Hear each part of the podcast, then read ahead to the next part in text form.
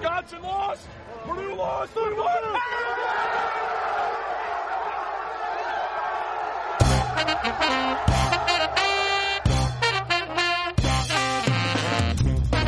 Hey there, we're the Westlaw Pirates and welcome to the show.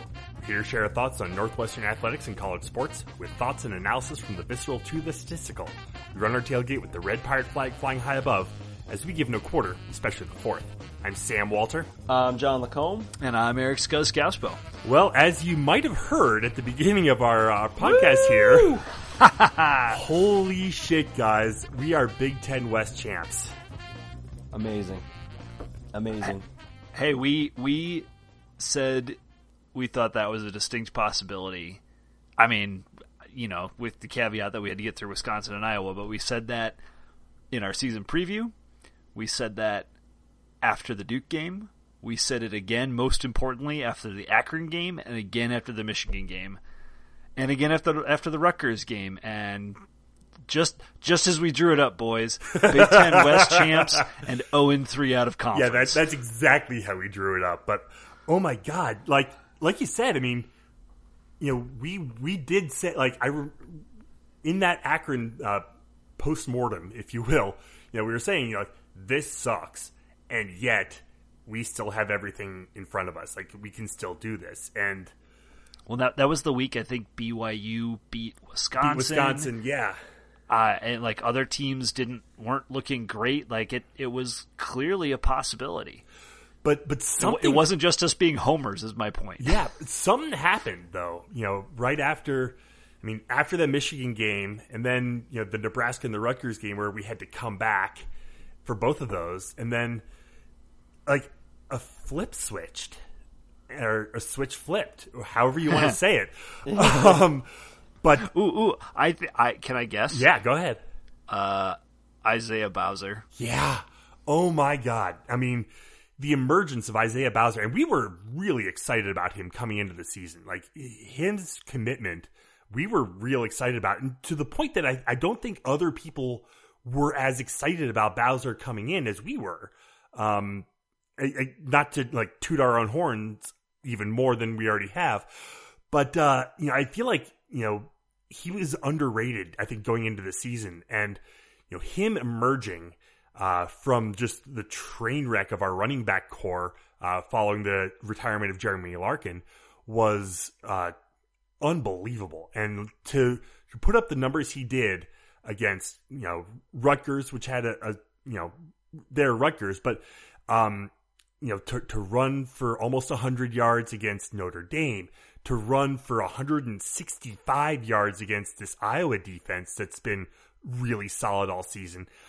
Just, you know, the way he's been able to take the running aspect of the team on his back, which has opened up the passing game. I mean, Thorson was not great. I mean, 50% you know, completion for Thorson. I guess he threw up right before the game with some food poisoning or something. Um, haven't quite heard exactly what that was, but, you know, he, he didn't have a great game, and he hasn't had great games for the past few weeks, but he hasn't had to. I would say the yeah Thorson's in a really rough stretch right now of of bad quarterback play, and it's amazing what a good running back will do to take the weight off you. I think one way to flip it is imagine if Clayton was imagine if we had Michigan State Clayton Thorson with Isaiah Bowser, and that's the that's the matchup you're hoping travels to Indianapolis because if that combination does show up, I think there's really a chance that our offense could be truly scary and truly dangerous when we absolutely need it to be. I'll I'll cop to you know personally, I was not expecting this from Bowser. Um, obviously, I mean Sammy's right in terms of the national conversation, only because as they said during the Iowa game, I mean, he didn't have the offers and he didn't have. I don't think not even Cincinnati offered him in state, and this is a guy who, at least by you know one metric, was Ohio State Football Player of the Year, and it's because he played for a team that was traditionally so bad at football and basically put them on his back. And I think you could argue if this guy goes to Cincinnati Moeller or something like that, and I'm sure Scuzz, you could speak to that. That I think he's a major commodity who probably has a lot better offers, but he didn't play for that kind of team. This guy was, uh, you know, as we said, was dragging four or five tacklers on every play at the high school level. And, you know, on one hand, you see a guy who doesn't have a huge frame and he doesn't have the top end speed, but I think his vision is getting better all the time. And man, is he tough. Um, he he's just good for an extra one to two yards, if not more, moving the pile on every play, and it's such a luxury to have. And um, and really not to discount and not to and not to give the line short shrift either, but you see us kind of getting back to the place where we were against Purdue in week one. Um, and you know the team that was just able to to run all over them and then just was devastated by injuries and and now you see kind of this this gelling again. And Scuzz talked about it um, in earlier pods where there's something to be said for a back who doesn't have rhythm with the offensive line, a certain type of back, a Justin Jackson type in terms of an ability to cut. And Bowser is really starting to fill that role, and it's really making things go um, offensively. And I'll say, as an aside, mentioning the injuries, um, and you know, Sammy, you touched on the Akron game. Um, there's no doubt in this stretch, and we'll go into it all, I'm sure, in, in detail in the rest of this pod, but we have had some incredible good fortune in this stretch of just a magical set of results happening, several of which were out of our control in terms of teams needing to win. Um, although we've totally taken care of business and we'd still be in line to win the West, um, there's really a, a magical set of events that have fallen into place that have allowed us to put this all together. But I don't want to hear anyone talk about luck relative to this team because A, it has been a bloodbath relative to injuries for us. An absolute just just carnage. I can't even I mean we'll get into that too. And secondly, that Akron loss, aside from that loss, our three losses are to Power 5 teams with a combined record of 26 and 4, two of whom are in line to go to the college football playoff. And there I mean, we talked about how poor the coaching was in the Akron game, but the fact remains if any number of 10 different things go the other way for us in that game, just 10 different individual events, we win that game and it becomes a close win that everyone had long forgotten about. So it's I mean, like Thor- Thorson's Hail Mary goes like a yard further, right? or any of their three defensive touchdowns don't happen. Um, then that's that blemishes off of our resume. It's been in a uh, there. It's been a, a season of extremes. Northwestern has not ridden the middle of the road in luck in any fashion. It's been horrible luck and fantastic luck. And you ask me, it all evens out. And this is a good team that deserves to be where it is. Well, this is I, I think Bowser is the perfect person to talk about in this space because in years past, losing a guy like Jeremy Larkin, a key player in a key position, was a death knell for the team. I mean, when, when Damien Anderson was was a mess in 2001, season over. When we lost Venric Mark in 2013, season over. Uh, quarterbacks, wide receivers, etc. Like when we lose a key player in a key position, Northwestern t- traditionally has not had the depth to be able to respond. Dan Persa, And- right? Yeah, Dan Persa, uh, D'Wayne Bates in 1997. Like it, like the list goes on and on. And Isaiah Bowser is an example of what, pr- probably the truest example of what Fitz has done for this program over the last decade in building, and and frankly Walker to a certain degree before him of they had to build this thing from the ground up. I know, like the Rose Bowl changed the dynamic around Northwestern. It changed what was possible for Northwestern. We still did not have a program, especially because Barnett left just a couple years later. They needed to build a foundation.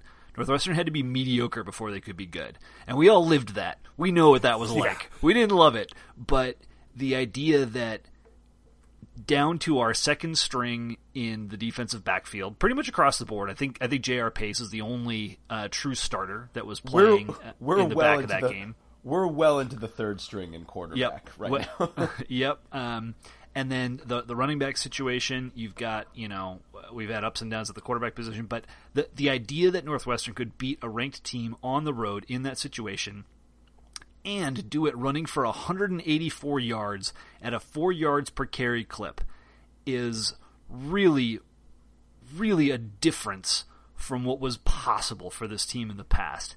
And Bowser is the number one with a bullet uh, guy that has that has helped lead that charge. His emergence, his ability to um, bring this team forward. I, John, you mentioned the cutting thing, and, and I know we just talked about Bowser, but I, I, I want to get I want to dig back in a little bit, um, and I don't think the people will mind.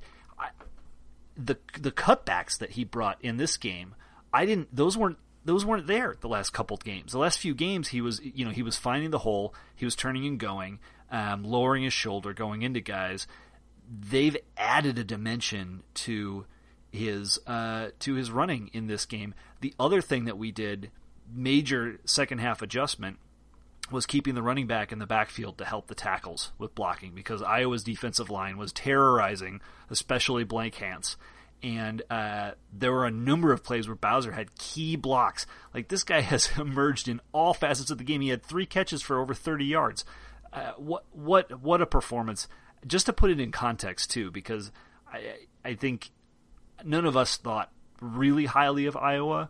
Um, coming into this game, we knew they were good. They, you know, they, they were favored by ten points, which is kind of astounding. but um, outside of playing Wisconsin, nobody's come close to the rushing numbers we've put up.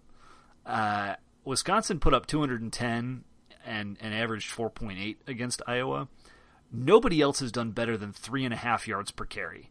And Penn State's the only team that got significantly above 100. They were up to 118. 184 and a four and a, and a, and a uh, four yards per carry clip is a decimation of Iowa's defense, and they were not missing players. They they actually got uh, a guy back who had been suspended most of the year, Matt Hankins, uh, who you saw return the opening kickoff and, and gave us all collective apoplexy. Um, so this was this was a full speed, uh, full strength Iowa defense, and our brand new. Uh, shiny running back who has emerged out of out of the mists of time um, just annihilated them. Well, the other part too, and this is again, I really want to double down on credit to the offensive line because we talked about this in the summer when we talked about Iowa. Iowa is was going to be mediocre at cornerback and mediocre at uh, mediocre in the secondary and mediocre at linebacker this year. That's where all their turnover was. But their defensive line is awesome. Epenesa is going to be an NFL first round draft pick. Obviously, that guy's a freaking monster. Um, they they average something like six five, six six across their defensive line. They had a couple batted balls in this game, um, and they that's where their strength is. The reason their defense, especially in the first half of the season, um, got the accolades that they did is because this defensive line is capable of controlling ball games, and they put a lot of pressure, as you said, uh, on us against the pass. They were collapsing the pocket on Peyton, on uh, Clayton, but we were able to run the ball. And that's a testament to the offensive line. If you look at Bowser's long touchdown run, you see, I think Jared Thomas and I want to say, was it Doles? Both got around the corner on beautiful pull blocks. And it was just a beautifully set up play. And Bowser said in the in the post game interview, he's like, "Yeah, I wasn't touched on that play. I just had to make read the defensive end and make one cut, and the blocking was so well set up." It was. It's just the synthesis is there. This this running game that just went off and disappeared for weeks is back in full force, and it's it's Bowser is is a monster um, out there toting the princess to another castle, if you will, uh, play to play. Um, but but he's but I mean it, it's it's clicking for sure. And again, all we need is Clayton Thorson to step up. And again, you know, if he's sick, that's he certainly didn't need that on top of that brutal weather out there. Um, so there's something I want to address about Clayton and and the guys covering the game talked a little bit about it too because Sammy, you refer or John, you referenced that Michigan State game. He also had a really good game the next week against Nebraska where he threw for 450 yards. And since then, it's been it's been not great. Like he's been uh, no better than I think 57% completion against Wisconsin, but it's, it's been bad. Like uh, he's been throwing. Um, well, I won't say he's been throwing more picks, but he's been throwing less TDs. Uh, he's been much more inaccurate. You know, in that Rutgers game, we, we, we all saw him kind of lose his mental edge a little bit. I think he, he had moments like that in this game against Iowa, against Iowa as well. Here's the interesting thing, though: defenses are trying to take away Flynn Nagel. That is their approach against Northwestern right now, and it's working. You saw um, Iowa basically hitting the crap out of Nagel whenever the ball came close to him. I mean, Nagel Um, Nagel didn't have a catch. Yep, and he was targeted at least five or six times. Um, that's what defenses are doing. Notre Dame did the same thing, trying to shut down Nagel, prevent Thorson from being able to go to his go-to guy, and it's had an impact. Uh, it's really had an impact. I think um, you know Cam Green has become uh, the the clear safety net. Uh, he had you know five catches uh, for 30 yards in this game, but but they're not allowing uh, Green to get downfield, and it's it's causing Thorson to do some different things. He's taking more deep shots some that have worked out really well. um, we'll talk about that in a minute. Um, but you know, I, I, I that naturally results in a worse completion percentage, and I have to say, I think this is where you know a lot of people in the first half of this game screaming about McCall. Uh, I wasn't particularly happy either, but in the second half, this the offense adjusted their approach and they came up with two touchdowns against a baller defense. And you got to give them a lot of credit. They, they adjusted the blocking schemes to help the tackles.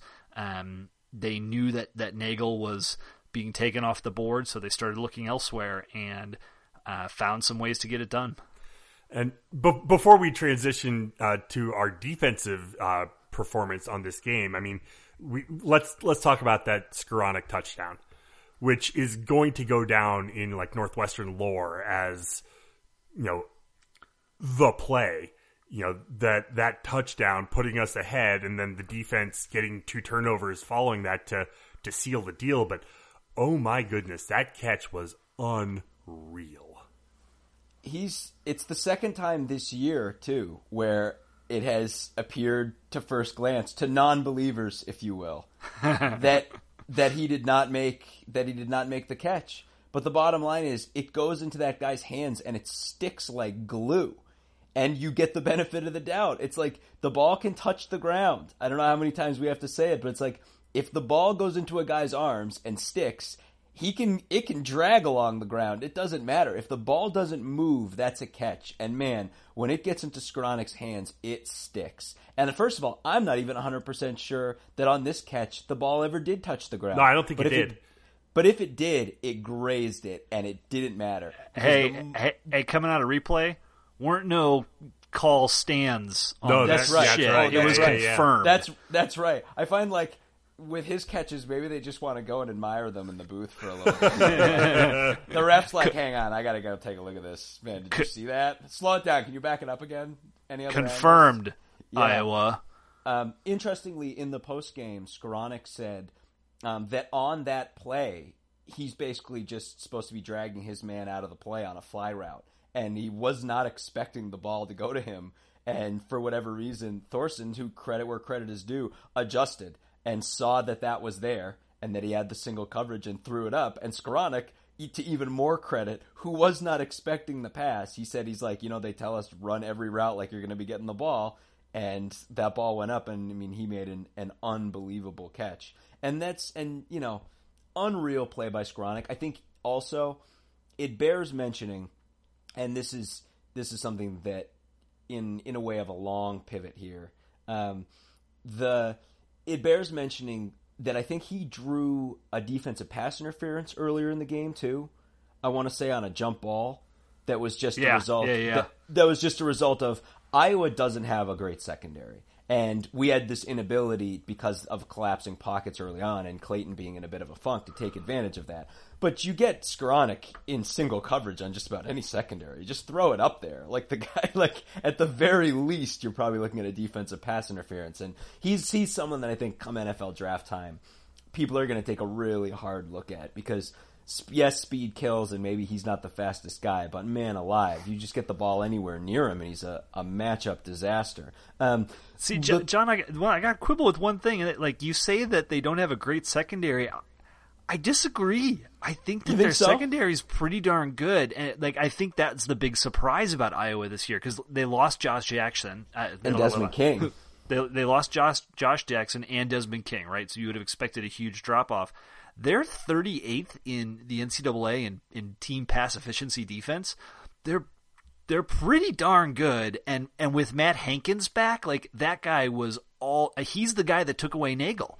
He is he's good, but my my personal opinion is that pass efficiency defense, and this is where I was this is where I was going in the way of a long pivot and a pivot that Sam alluded to earlier is that defensive line is just ferocious. And if they're not getting a sack and they're not blowing past the lineman, they are shrinking the pocket down. And Clayton, this has been a bugaboo of him for years, and I'm not putting it all on him, and I'm not saying it's not an unreasonable thing. But in a tight pocket, he can feel the pressure. And the pocket was just shrinking, shrinking, shrinking early on.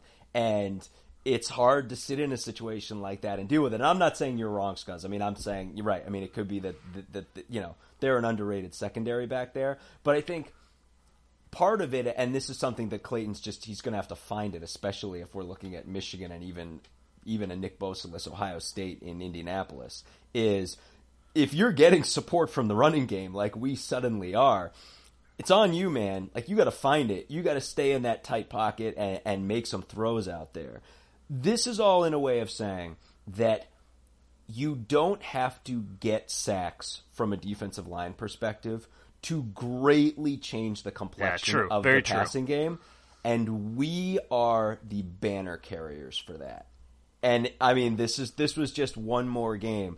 The defensive line, I think, one of the great unsung stories for this season because people are always going to remember, like the Skowronek, the catch that won the West. It's already got like a nickname.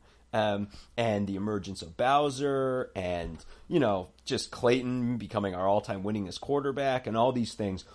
This defensive line is one of the greatest defensive lines Northwestern's ever had, and it's deep. And it was the one area this season on the defense that was relatively untouched by injuries. And they're just phenomenal. And I think so many times people look from a defensive line and they measure by sacks first. And that's not the way this defensive line works. But when Gaziano is not directly getting to the quarterback, and he lit Stanley up once in this game um, and got a well earned sack, we have a couple guys Samdup Miller, Jordan Thompson, Gaz. They collapse the pocket, and it does make a difference. Stanley was forced out of the pocket several times, including on a fourth down when he wasn't able to, to scramble for the first down. Um, and when you couple that with the fact that this is one of the best defensive lines against the run in the country. I will not hear otherwise. I don't care what the stats say. It's a top 10 unit against the run from a defensive line perspective. We control the line of scrimmage against the run as well as we ever have from a defensive line perspective. And you wonder out there, like, how is a team with one defensive starter in the entire secondary into the three deep at cornerback. Nate Hall's coming in and out on plays. He's banged up, right? Um, how are we still just putting this unbelievable defensive effort together? And it's because the defensive line is just controlling the line of scrimmage. And it's just a phenomenal effort. And, you know, uh, to me, all talk of our defense starts that place this year. And it's a unit that, again, like, I mean, again, we're going to get here later in this pod or later in the week, but you know we're going to be playing two teams in the next two weeks that they're that's what they can do is try to run the ball, and this defensive line is just not having it. And I mean, I, I can't give enough kudos. It's one of the best position groups in the country. Iowa Well, what- Iowa it- it- rushed.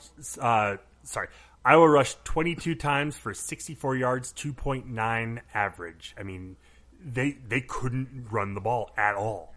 this this is the other side of the Isaiah Bowser coin that I was talking about earlier, and the depth that we've developed in that unit is outstanding. Iowa has been over well over 100 yards rushing pretty much every game this year. We we absolutely stoned them.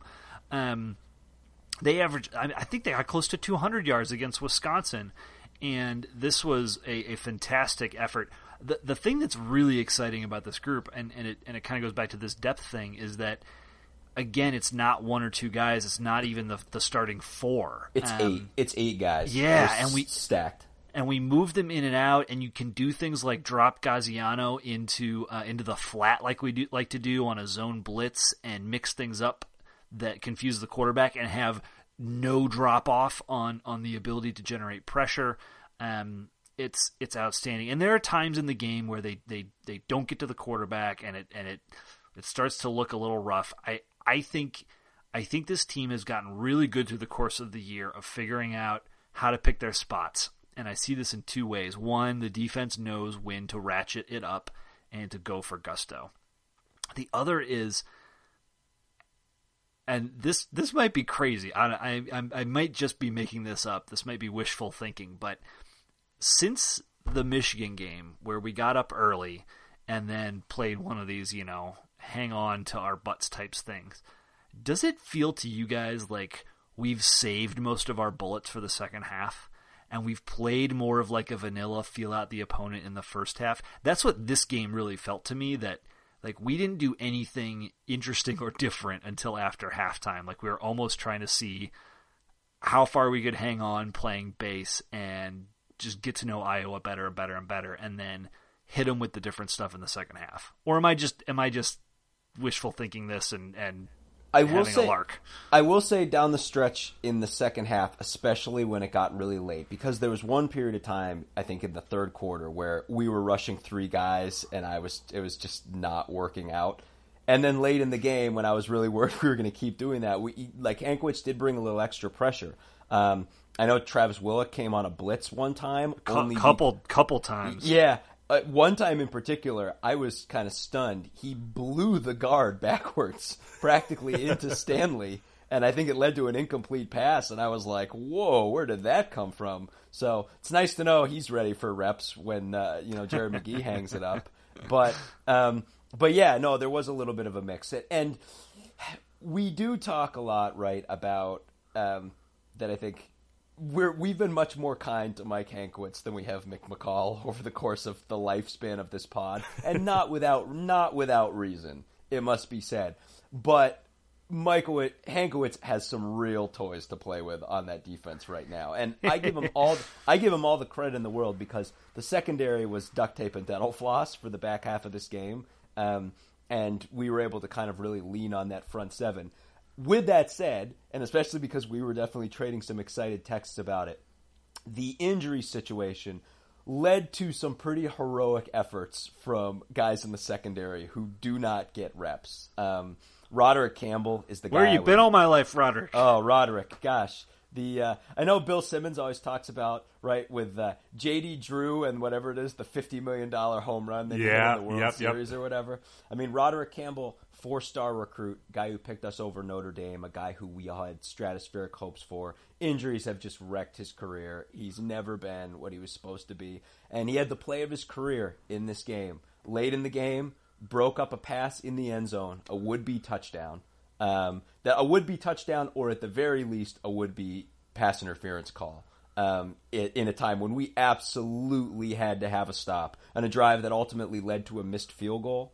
Um, and it was a great call. He was his back was to the play. He got his head around just in time to get to, to, to catch a glimpse of the ball and get his reflex up of his hands up. It was an awesome play. And you know, your Roderick Campbell with what injuries have done to his career, he's not getting in unless at least three guys are hurt. And that's where we were.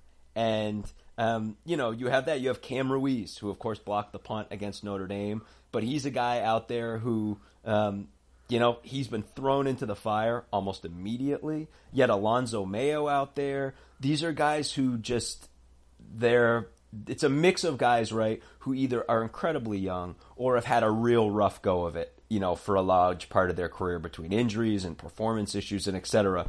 And yeah, they got help from a fantastic defensive line, but they were out there and they did just enough to get it done. Well, and those are the types of re- those reps are worth their weight in gold. Um, the fact that they got them and the fact that they went well and that they weren't in garbage time.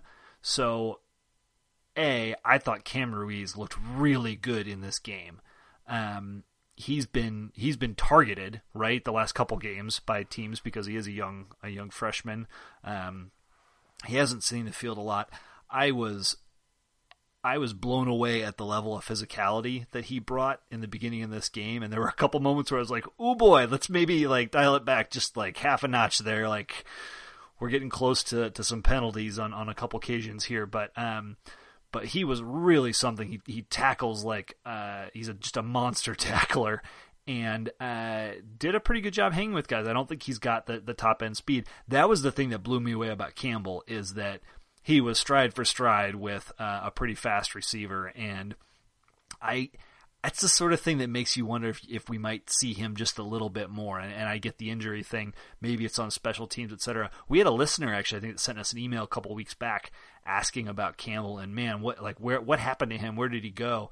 Uh, the injuries have obviously been an issue, and I think I think what people don't understand sometimes is that all right, so he he got injured, right? missed a bunch of time, missed a bunch of practice time. Certainly he's behind, right, in terms of learning the schemes, getting the reps, etc. There's only so many reps to go around in practice, and when you're that far down the chart and maybe you you know, you can't go at full speed, to get caught back up to the point where you can get playing time is really really hard. And and this is the to your point John this is the only way something like that might happen. Even though he's got that level of talent and pedigree and had maybe even showed it in defensive practice uh, at certain points in his in his career if you don't have the reps you're going to be behind. And, and you got to think as well you know when when you're not getting first or second team reps what what reps are you getting? Scout team reps. Yep. so i mean you're you're not even working on the Northwestern defense. You're working on mimicking your opposing team's defense, which you know it is a talent into a, a, into itself, but it doesn't necessarily get you on the same page with the guys who, who you're going to come in for. Um, I, I, don't want to you know look too far into like the next couple of games, uh, but you know with our injuries, you know it, especially now that everything is is clinched and done, you know we, there's definitely an opportunity that we can really make sure our guys get healthy for the game in Indianapolis. But so I, I don't I don't want to go down that road right now, but I, I do want to you know we're going to Indianapolis. Like yes, we are. oh I mean, my god! What what does this mean for the program?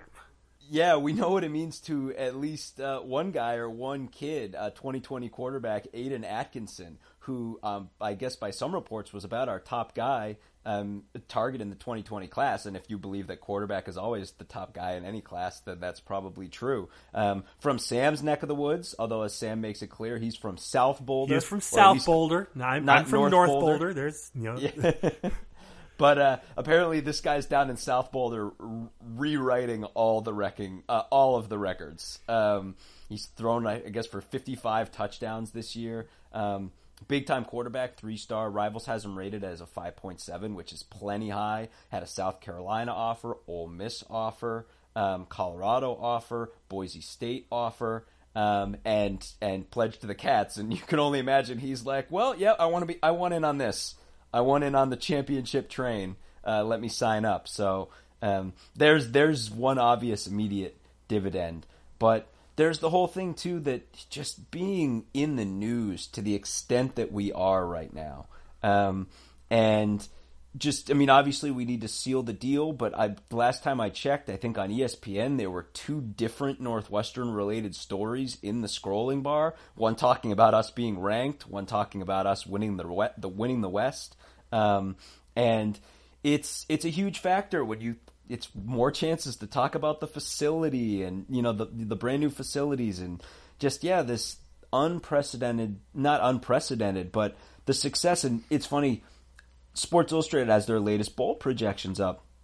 And I was looking at them and they have us projected into the Citrus Bowl which that on one hand you go oh man I I don't know. That seems overly optimistic. Even even given the fact that we won the West. But then you step back and you think, and you're like, well, an eight and five Northwestern team that has been squarely in the national conversation for several weeks. Um, and then plays a potentially exciting Big Ten championship game, even were it to be a losing effort, that a lot of Bulls might look at something like that and be like, well, you know what? Ohio State and Michigan are into, you know, the, the major bowls. So who's up next? Yeah, this Northwestern team. I'll, we'll grab them. Um, it's little things like that that I think just the optics of it can be such a big win. One hundred percent. I I mean, for me, I, I am. I'll, I'll answer your question from a personal perspective, Sam, and that's that I am just so personally excited to have cleared this hurdle and I'm so excited for these players. I mean, I think you heard the clip that we opened the show with tonight um, of Fitz telling these guys what had happened in, in the other Big Ten games. And a, I love that they did that. That it, that it it was not something that anybody knew about during the game, and they told them right after. That's just fantastic.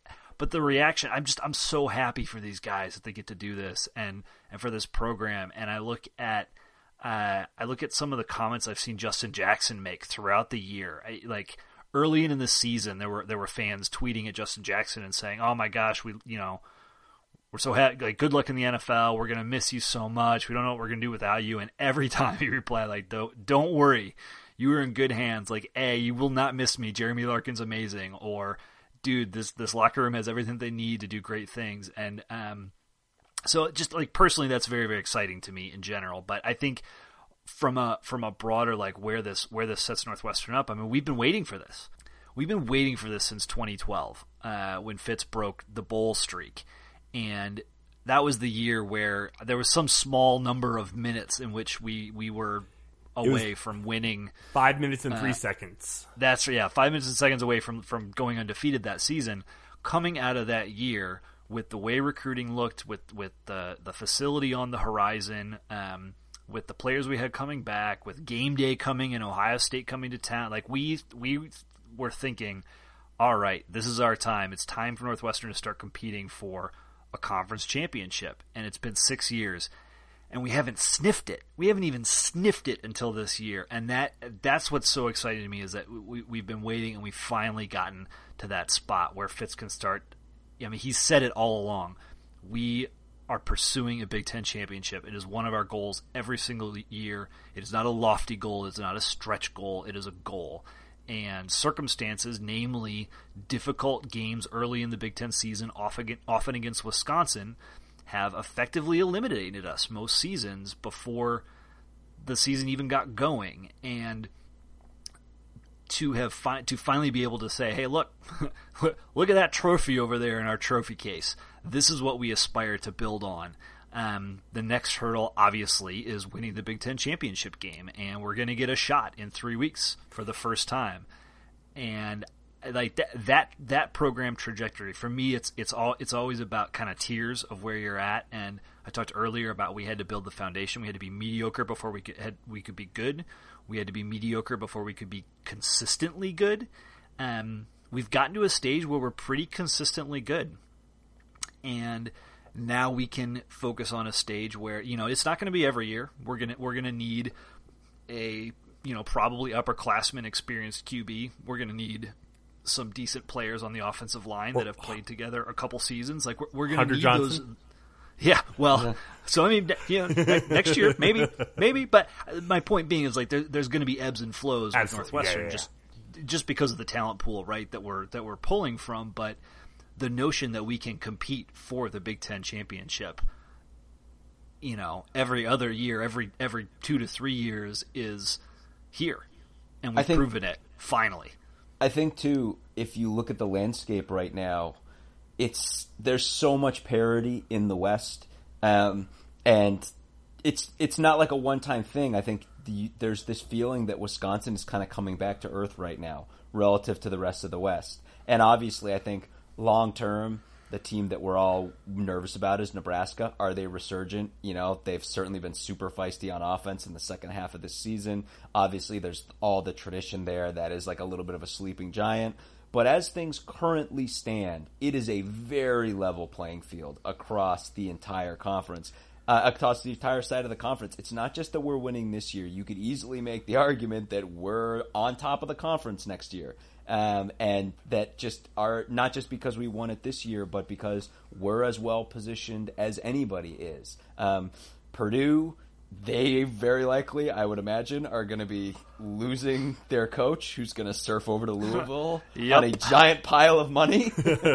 uh, that's probably going to happen literally any week. Um, Sorry, Purdue. Yeah. Yeah, sorry, Purdue. Louisville is going to offer Jeff Brohm all of the money. I- except they're Um, paying uh, Petrino all of the money, so it, I don't know where Yeah. they're getting all of the money from because you know Papa John is no longer. I was I was gonna say the Papa needs some some PR, so maybe he could you know he need, he needs a win. Show May, some- may, maybe they're just you know maybe Papa's salary just got repurposed. yeah, right, exactly. Um, so, but in any case, so Purdue, I mean, they're not they're not they're still gonna have Rondale Moore, but um, you're talking about a team in flux there. The boat rowers, who we're gonna face next week, um, certainly not exactly where they envisioned they would be right now.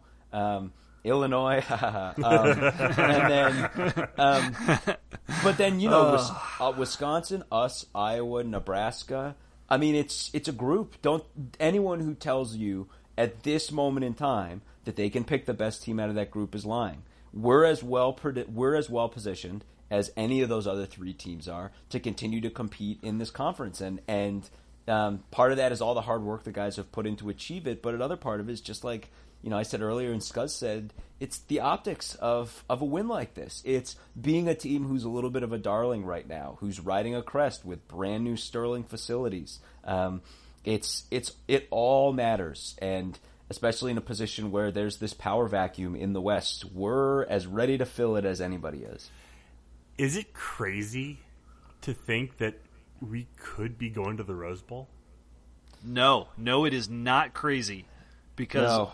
we just need to win one game to do it. Yeah. That's r- that's right. Um, it's it's there. There are two teams, two possible teams. There's the team who's got every five star in the country and half the time plays like it, and the other half just goes to sleep. And then there's the other team who has an ungodly defense, who we lost by three two and led uh, for all but four minutes of a game against. Hey, hey, guess who we had not figured out and established uh, when we played Michigan? Isaiah Yeah. Bowser. Isaiah Bowser. And Yep. uh, let me tell you, we were talking about pass efficiency defense earlier and where Iowa sits. The three teams that immediately surround them uh, in order Michigan State, Iowa, Ohio State, Wisconsin. Right. These these teams are not infallible and they are not perfect. They are beatable. Right. They're good though. I mean, let, let's. They're, both very good teams. They Oh. should be favored. My my model right now uh, puts Michigan as a 13 point favorite over us. Puts Ohio State as a six point favorite over us. I think those are both very fair lines. Those also don't include all the the stats from this weekend, but still, like they should be favored. There is good reason to believe that that we'll go to the Big Ten championship and and and potentially lose, but there is no reason to think that it's a certainty. Oh, for sure. No, sir. And again, if if you get Pete Clayton Thorson with Isaiah Bowser, we can play with e- we can play with anybody in that situation. I'll take out I'll take out Ohio I'll take out Alabama, Clemson, probably Georgia. And then just whatever Oklahoma's doing, I don't know if we can score the 90 points that we need to beat them in a 100 to 99 football game or whatever it is that they're playing out there. Um, but it, that's it. You give me the rest of the country, we'll give them a game.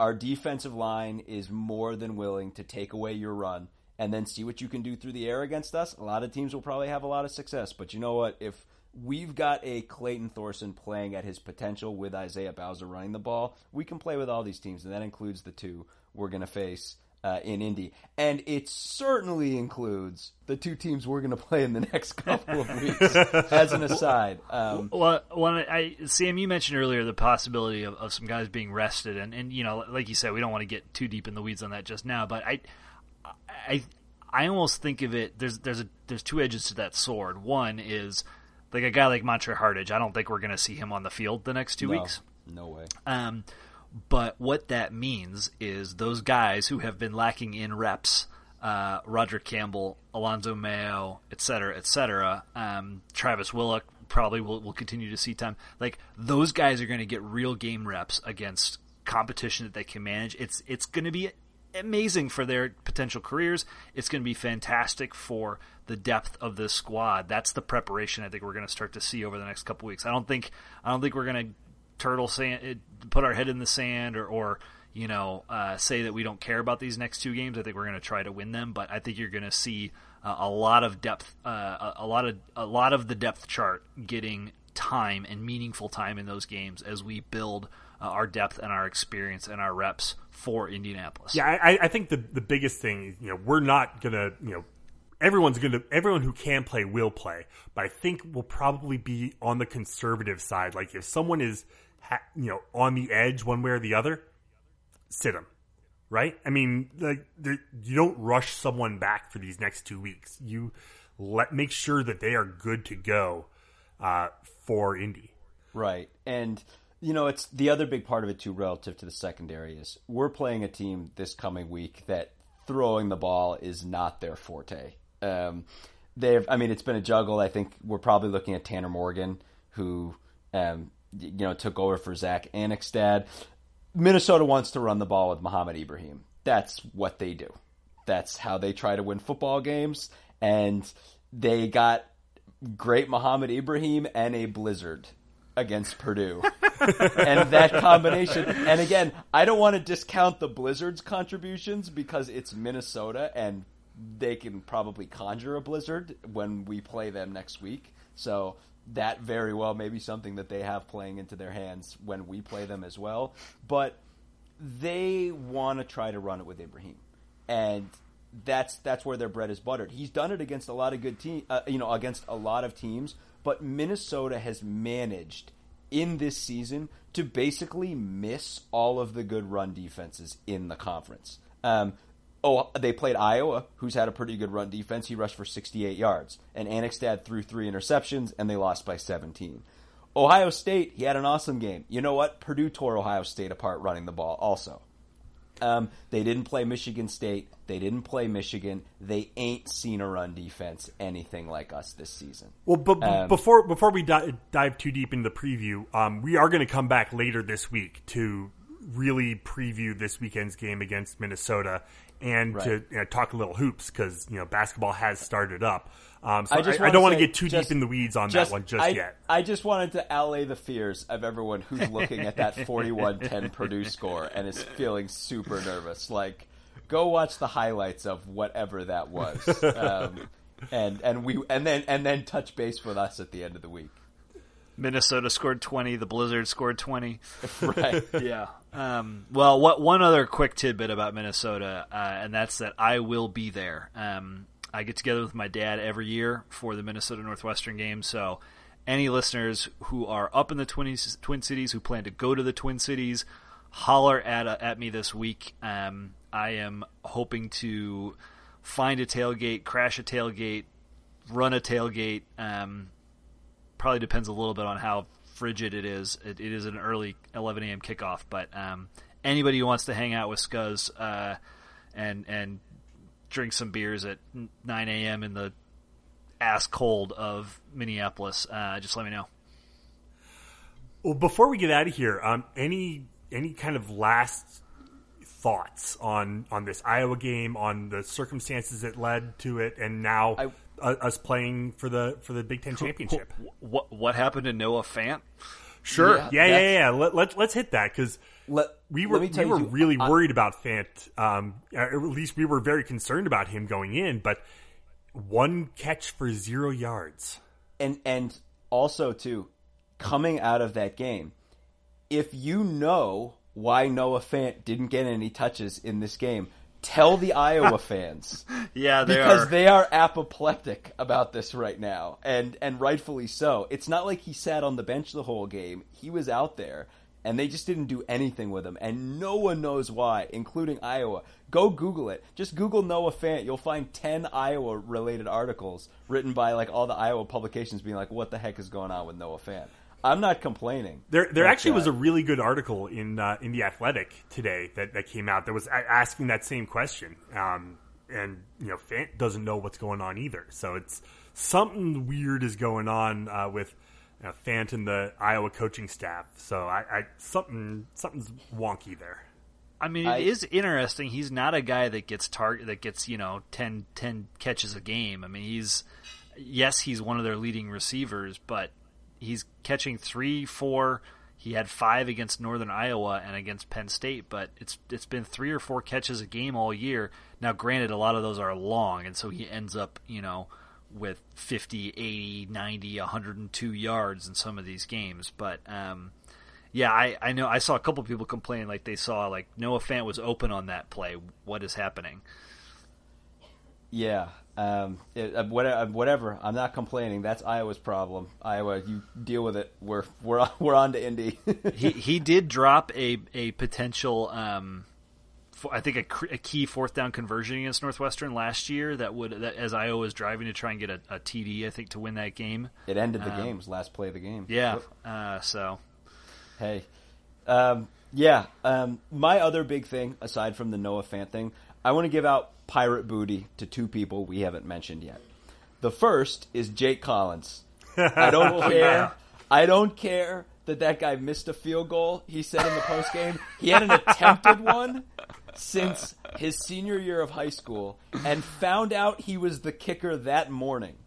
So I'm not going to begrudge him for, for missing that field goal. He made a couple extra points. Good hey, two, you, Jake. Two, ex, two key extra points. Right, and then seven punts for 40 yards a punt with four inside the 20 in frigid, horrible conditions. And it was the and, it was a punter's game, and a couple beautiful hits.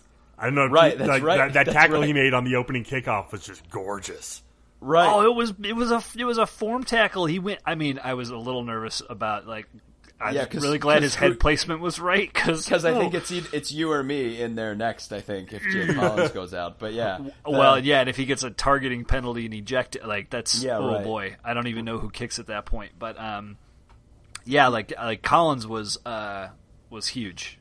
Right. So that's the first one. Um, it was a punter's game, and and he had a monster game. The second, so we talked about Clayton's throw and Skowronek's unbelievable catch two plays before that on a third and nine oh, in yeah. a must win situation. Oh, yeah. With the Big Ten West on the line, we handed it to a seventh on the depth chart future surgeon who's five seven from Hawaii. And he got us nine yards in a moment when we absolutely had had to have it. A five walk, seven, my ass. A, yeah, five. Yeah, exactly. A walk on not a preferred walk on, a guy who was waitlisted. It's my favorite thing about Chad Hanaoka. Name one other football player you've ever heard of in FBS football where the term waitlisted applied. He actually applied as a student, was waitlisted, and got in off the waitlist. And he was, you know, we talked about is he going to break the all time record for carries by a guy with number one at the start of the season? I mean, he's a feature in our offense. He's our third down running back and has looked great doing it. And I mean, I these it's the dream. It's it's the dream of all walk-ons. Especially walk-ons. Walk-ons who were in the video department their freshman year. Right, right. There are TJ Green type walk-ons who had North Dakota State offers and dads are NFL quarterbacks. And then there's Chad, who got in off the wait list, worked in the video department, and now is making huge plays to help win the Big Ten West.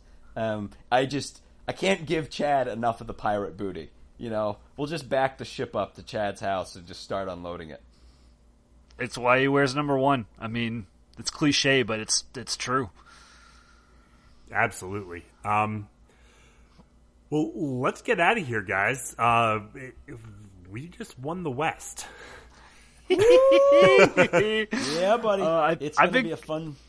I've been kind of giddy all day. Um, and maybe like we haven't done final thoughts most of this year, in part because we've just had so much to talk about with the team. But I, I just I just want to share with you guys like where I was as this all went down. so I got a text from my father-in-law uh, late in the week, I think around like Thursday, basically like, "Hey, I have tickets to the Cincinnati uh, South Florida game. Would you like to go? I know that you know Northwestern's playing Iowa that afternoon, so." No worries. And in my head, I was like, ooh, I really want to watch the NU Iowa game. And then I thought, if I say no to this, Oh, that is man. that is bad karma and will definitely result in us losing to Iowa. So Man, I was sitting. points. Yeah, well, so, so I was in the upper deck at uh, Nippert Stadium in 26 degree, very cold weather, um, with my with my phone on the rail and and blurry uh, ESPN or whatever Fox. I think Fox Yeah, Sports Fox, Go. yeah. Um, phone died before the fumbles.